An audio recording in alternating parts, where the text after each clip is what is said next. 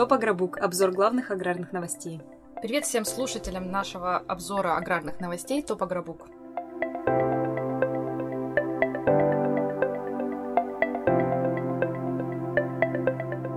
Рубль обвалился, экспорт зерна сократился, а Минсельхоз пообещал не принимать решений в ущерб российскому АПК. Все это сегодня расскажем.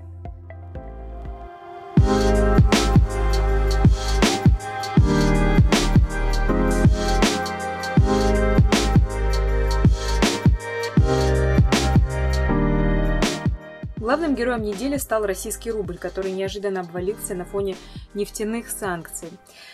14 декабря официальный курс доллара преодолел отметку в 63 рубля, а ко вторнику 20 декабря Банк России поднял курс до 66 рублей 35 копеек. В понедельник в ходе торгов на московской бирже доллар преодолел отметку в 68 рублей, а во вторник уже в 69 рублей. И это произошло впервые с начала мая текущего года.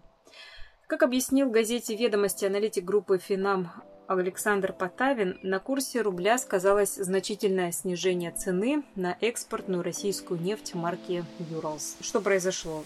Европа ввела потолок цен на российские энергоресурсы, и все эти санкции повлияли на нас. Если в октябре баррель нефти в среднем стоил более 70 долларов, то с начала декабря средняя цена опустилась до 57 долларов за баррель. Ну, например, во вторник 20 декабря, по данным портала investing.com, спотовая цена сырой нефти Urals э, опускалась до 54,8 доллара за баррель.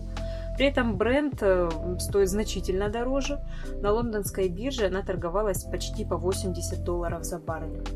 Такая вот огромная скидка на российскую нефть. И это все было обусловлено введенными Европой ограничениями. А, как нефть повлияла на рубль?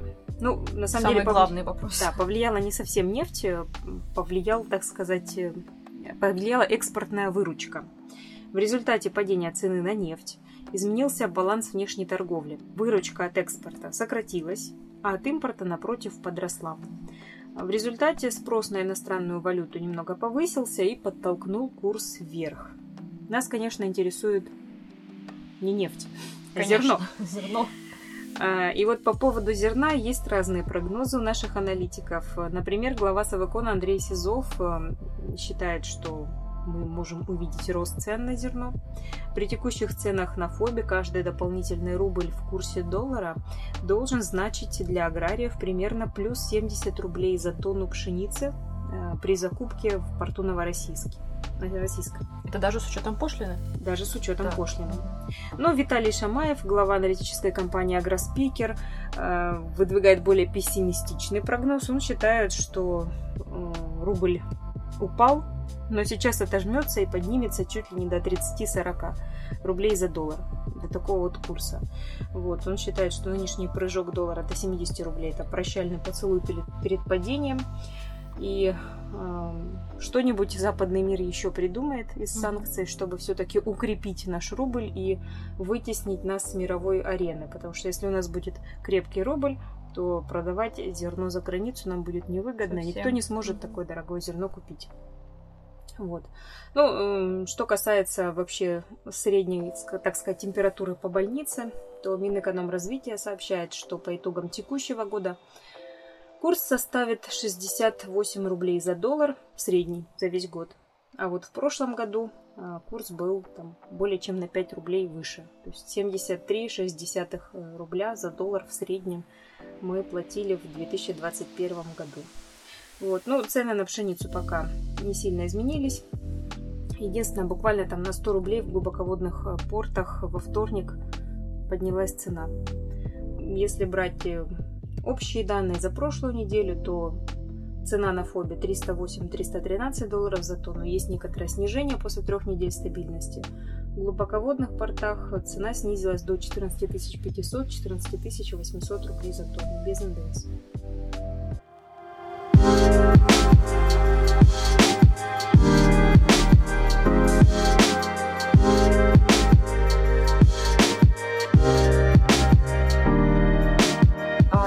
Фактор, который влияет на цены, это, конечно, темпы экспорта. В декабре нам снова не удается перехитрить погоду, и объем отгрузок падают по сравнению с теми прогнозами, которые бы хотелось воплотить в жизнь.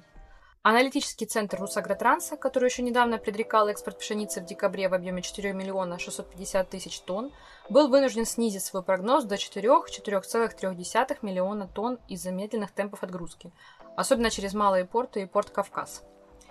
Тут цитата «на фоне низкого уровня воды и необходимости ледовой проводки». По оценке Русагротранса за первую половину декабря было отгружено всего около 1,6 а, миллиона тонн пшеницы, но при этом объем заявок в четырех глубоководных портах, в основном за счет терминалов Новороссийска и Тамани, находится на рекордном уровне – 4,6 миллиона тонн. В общем, спрос есть, но нет возможности.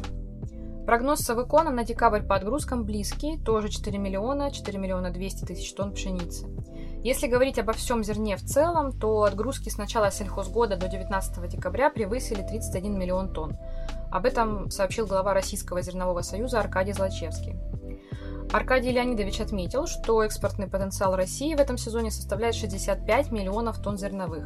Это то, что мы можем себе позволить безболезненно, без всякого ущерба для внутреннего снабжения, так пояснил Злачевский. Правда, чтобы реализовать этот потенциал, экспортерам придется какими-то невероятными усилиями в ближайшие два месяца вытолкнуть за границу 10 миллионов тонн зерновых, потому что с 15 февраля Минсельхоз снова ведет квоту на экспорт. И квота эта составит 25,5 миллионов тонн зерна. Правда, Дмитрий Патрушев заметил, что квоту можно увеличить цитата, если по каким-то причинам начнется крайне активный вывоз. Он говорит о том, что возможности для этого есть.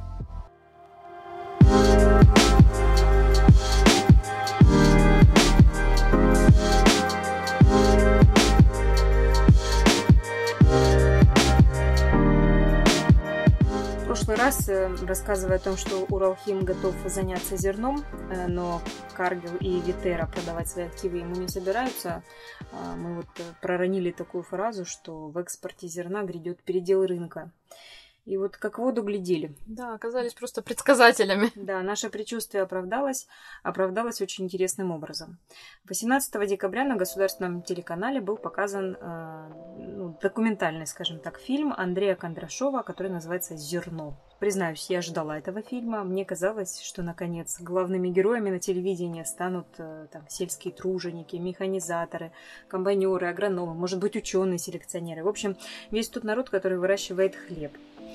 Но, увы, фильм был посвящен далеко не людям труда. О них упоминалось лишь вскользь, а вот э, основная тема была иностранные трейдеры и их участие в зерновом рынке. Судя по тому эмоциональному накалу, который этот фильм демонстрировал, правительство, похоже, намерено бороться, бороться, еще раз бороться с этими трейдерами. Ну, иначе зачем на государственном канале все это освещать? А, значит, э, Андрей Кондрашов сообщил, что иностранные трейдеры покупают у производителей зерна внутри России примерно 30% урожая, при отгрузке в портах еще около 40% урожая. А, при этом это зерно используется как политический рычаг. Одним странам мы будем продавать, другим странам не будем продавать, в зависимости от того, нравятся нам эти страны или нет. Далее Кондрашов заявил, что, цитата, «В России из-за этого, из-за, видимо, иностранных uh-huh. трейдеров и их решений, э, наблюдается снижение экспортной цены, финансовые потери для аграриев и бюджета». Удивительная ну, аналитика, да? Да, то есть э, ну, мы тут э, как бы следим уже второй год за рынком, за пошлинами и считаем, что именно экспортные пошлины, вот теперь укрепление рубля а, отнимают деньги у аграриев, но оказывается нет, во всем виноваты иностранные трейдеры. А далее на экране показали губернатора Краснодарского края Вениамина Кондратьева, который заявил, что, цитата, «Мы не понимаем, кто эти трейдеры, которые скупают пшеницу».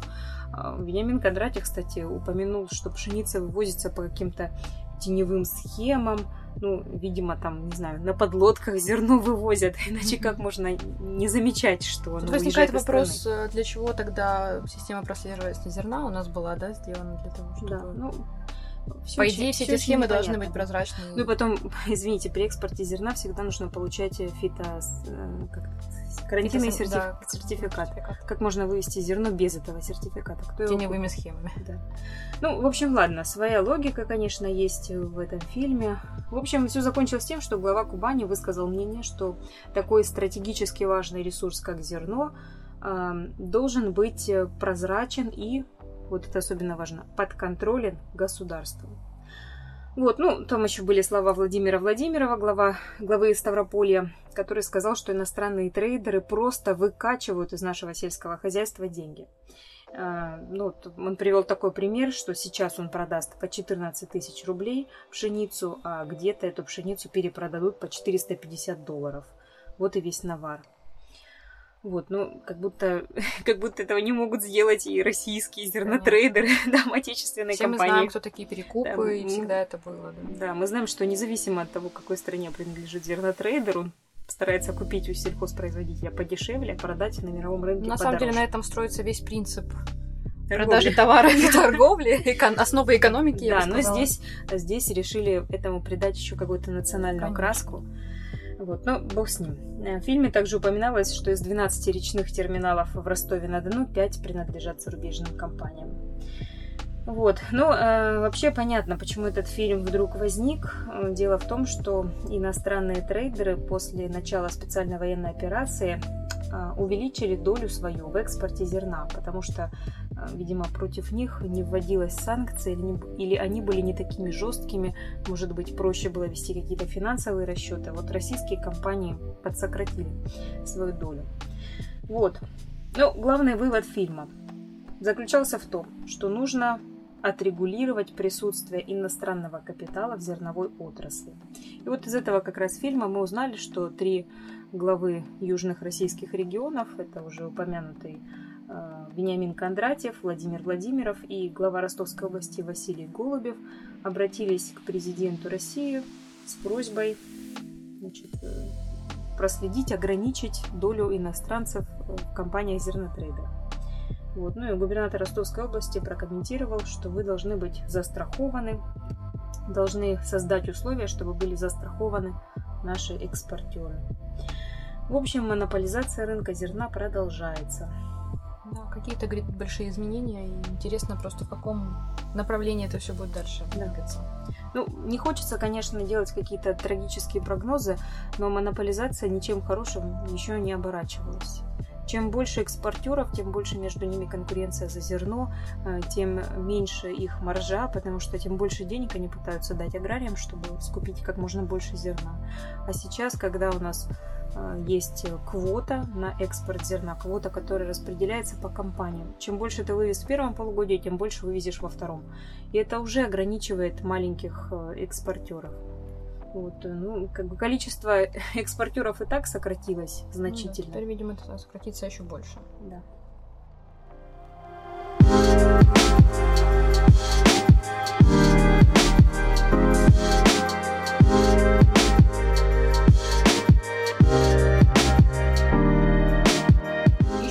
Новость, которую мы чуть не пропустили, если бы на нее не обратил внимание Российский зерновой союз. Президент РЗС Аркадий Злачевский направил письмо вице-премьеру Виктории Абрамченко с просьбой отменить три приказа Госсорткомиссии. Дело в том, что 20 октября Госсорткомиссия издала указ, который повысил стоимость услуг по проведению сорта опытов. Испытания селекционных достижений на отличимость, однородность и стабильность методом полевого опыта подорожали с 44 тысяч рублей до 50 тысяч рублей, а на хозяйственную полезность методом конкурсного испытания с 47 тысяч до 53 тысяч рублей. Месяц спустя, 22 ноября, Госсорткомиссия, правда, издала новый приказ, в котором стоимость услуг составила уже 60 тысяч и почти 64 тысячи рублей. Соответственно, как следует из приказа Госсорткомиссии, прайс был приведен в соответствие с утвержденными Минсельхозом базовыми нормативами затрат на оказание государственных услуг. Ранее повышение цен производилось с пометкой в целях улучшения качества оказываемых услуг. В общем, ни для кого не секрет, что филиалы Госсорткомиссии долгое время не имели достаточного финансирования. Это было болью для ученых, семеноводов. Техническое оснащение оставляло желать лучшего. Но, судя по всему, что говорится в письме Российского зернового союза, селекционные компании не готовы финансировать организацию за свой счет. Тут Аркадий Злачевский пишет о том, что избыточная нагрузка на селекционеров уже приближается к стоимости создания сортов, а порой и превышает ее. Президент РЗС требует проверить обоснованность повышения стоимости услуг госсорткомиссии. Ну, от себя добавим, что, возможно, государство, которое ставит своей задачей развития отечественной селекции, об этом все время говорит, стоило бы поддержать и госсорткомиссию, и российских ученых, чтобы они могли отбросить вопрос, где заработать, ну и сосредоточились на самих исследованиях научных.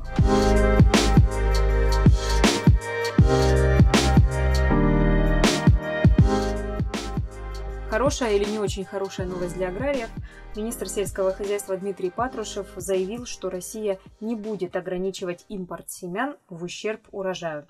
Напомним, что Минсельхоз уже несколько месяцев говорит о том, что следовало бы ввести некую квоту на импорт семян, рассчитать, сколько семян есть отечественной селекции, вот недостающий объем ввести, но не более того.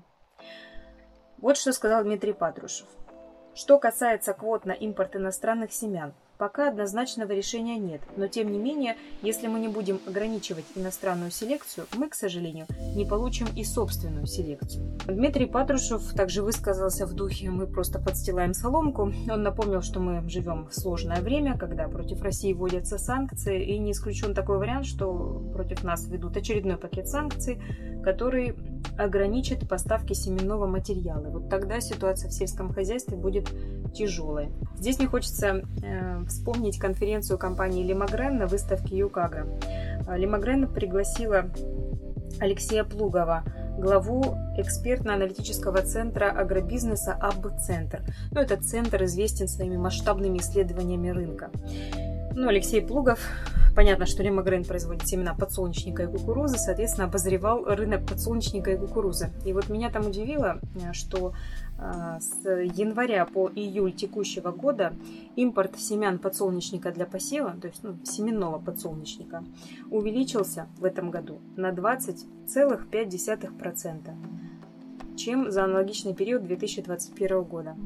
И еще большая статистика по семенам кукурузы, там с января по сентябрь поставки выросли на 30% по сравнению с аналогичным периодом 2021 года. То есть, когда санкции начались, наши аграрии просто кинулись все скупать и завозить, завозить, завозить.